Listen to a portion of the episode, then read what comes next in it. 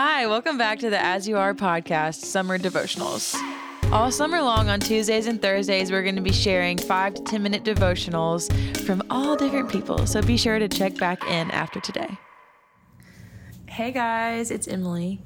I have been so encouraged and inspired by every single person who has shared their devotional on the podcast so far. And so I just want to say thank you guys for being open. And there's so many amazing ones that you guys should check out if you haven't. And if you have something on your heart that you want to share, please reach out to us. We would just love to either speak on something that matters to you or that's been on your heart or that you want to hear about. Or if you are an As You Are girl and you want to share something actually on the podcast, we'd love to have you. So just reach out. Um, but here's what I want to share with y'all today. This is something that has been on my heart over the past several weeks, but then I actually read a devotional from New Morning Mercies about this. And so I kind of took it as a sign to share it with y'all as well. But it was all about the concept of faking it. So, if you're human, then every single day you're faced with the temptation to fake it. And what I mean by that is it's in our nature to want to seem better than we actually are. And a lot of us will even go as far as like lying to other people or lying to ourselves in order to seem good enough. And here's some examples. The first sentence of this devotional from New Morning Mercies. And if you want to read the whole thing, it's from July 28th. But the first sentence is faking is a big part of the culture of fallen humanity. And then it goes down a list of maybe you fake it when, and it lists a bunch of things. But I thought I wanted to take some of those examples and apply them to college. And so I'm just going to read down this list and maybe you will identify with some of these. Maybe you fake it when you decide to act more qualified than you are for a job or for a test or for an internship. Maybe you fake it by acting okay when you're not. Maybe you fake it like your relationship with your boyfriend or girlfriend is more mature and peaceful than it really is.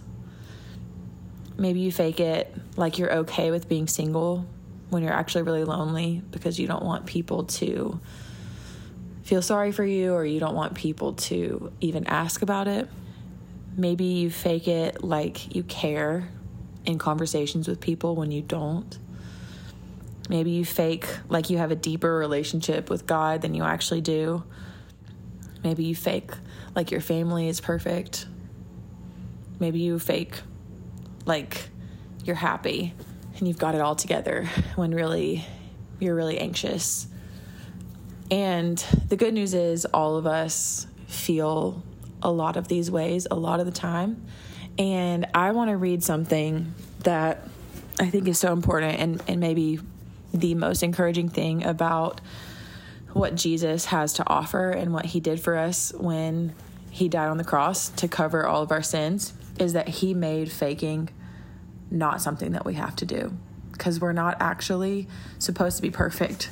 We're not supposed to have it all together.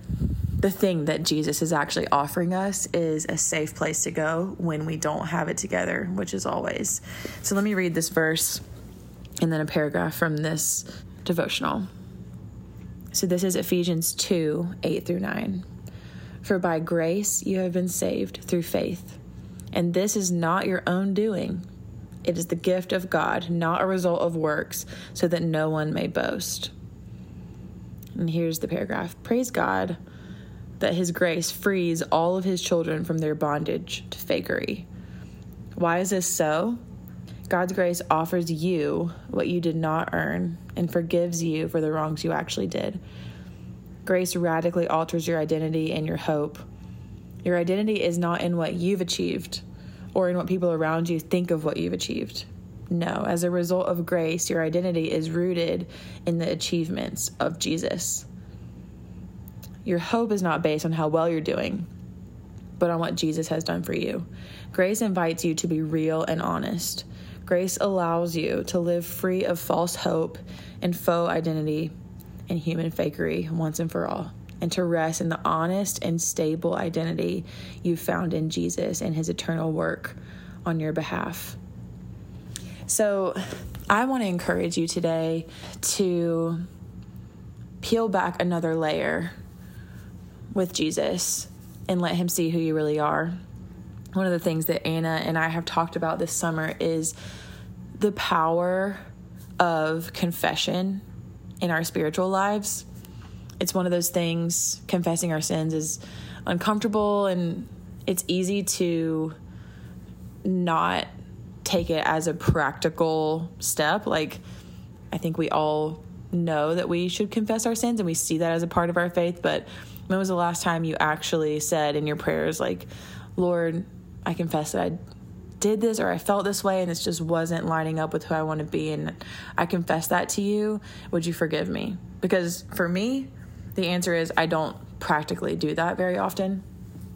But one of the best things about the heart of God is that He is so full of love and grace, and it's a type of love and grace that we've never experienced. It's completely free to us through what Jesus did for us. So we haven't done anything to earn it, but because of Jesus, we're extended this amazing unconditional love and grace. He's covered every single thing that we've done. But part of walking freely with Him moving forward is accepting that. And accepting that is admitting to the faking. So, if you're feeling tempted today to keep pretending that you have it all together or keep acting like you care when you don't, keep pretending that your relationship's perfect when it's not, keep pretending that you have it all figured out, I just want to remind you that Jesus is inviting you into a life of freedom from that.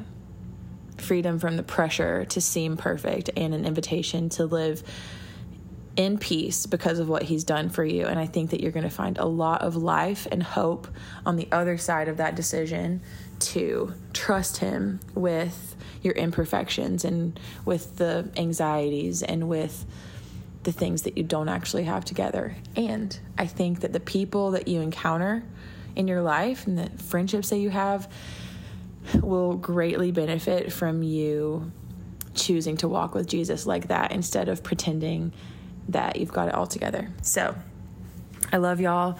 I'm going to say a really quick prayer and then let you go on your way. God, we love you deeply and we just confess the ways that our heart has tried to protect ourselves before we turn to you. You've said you forgive us. You've done everything for us and paid the price for everything we've ever done.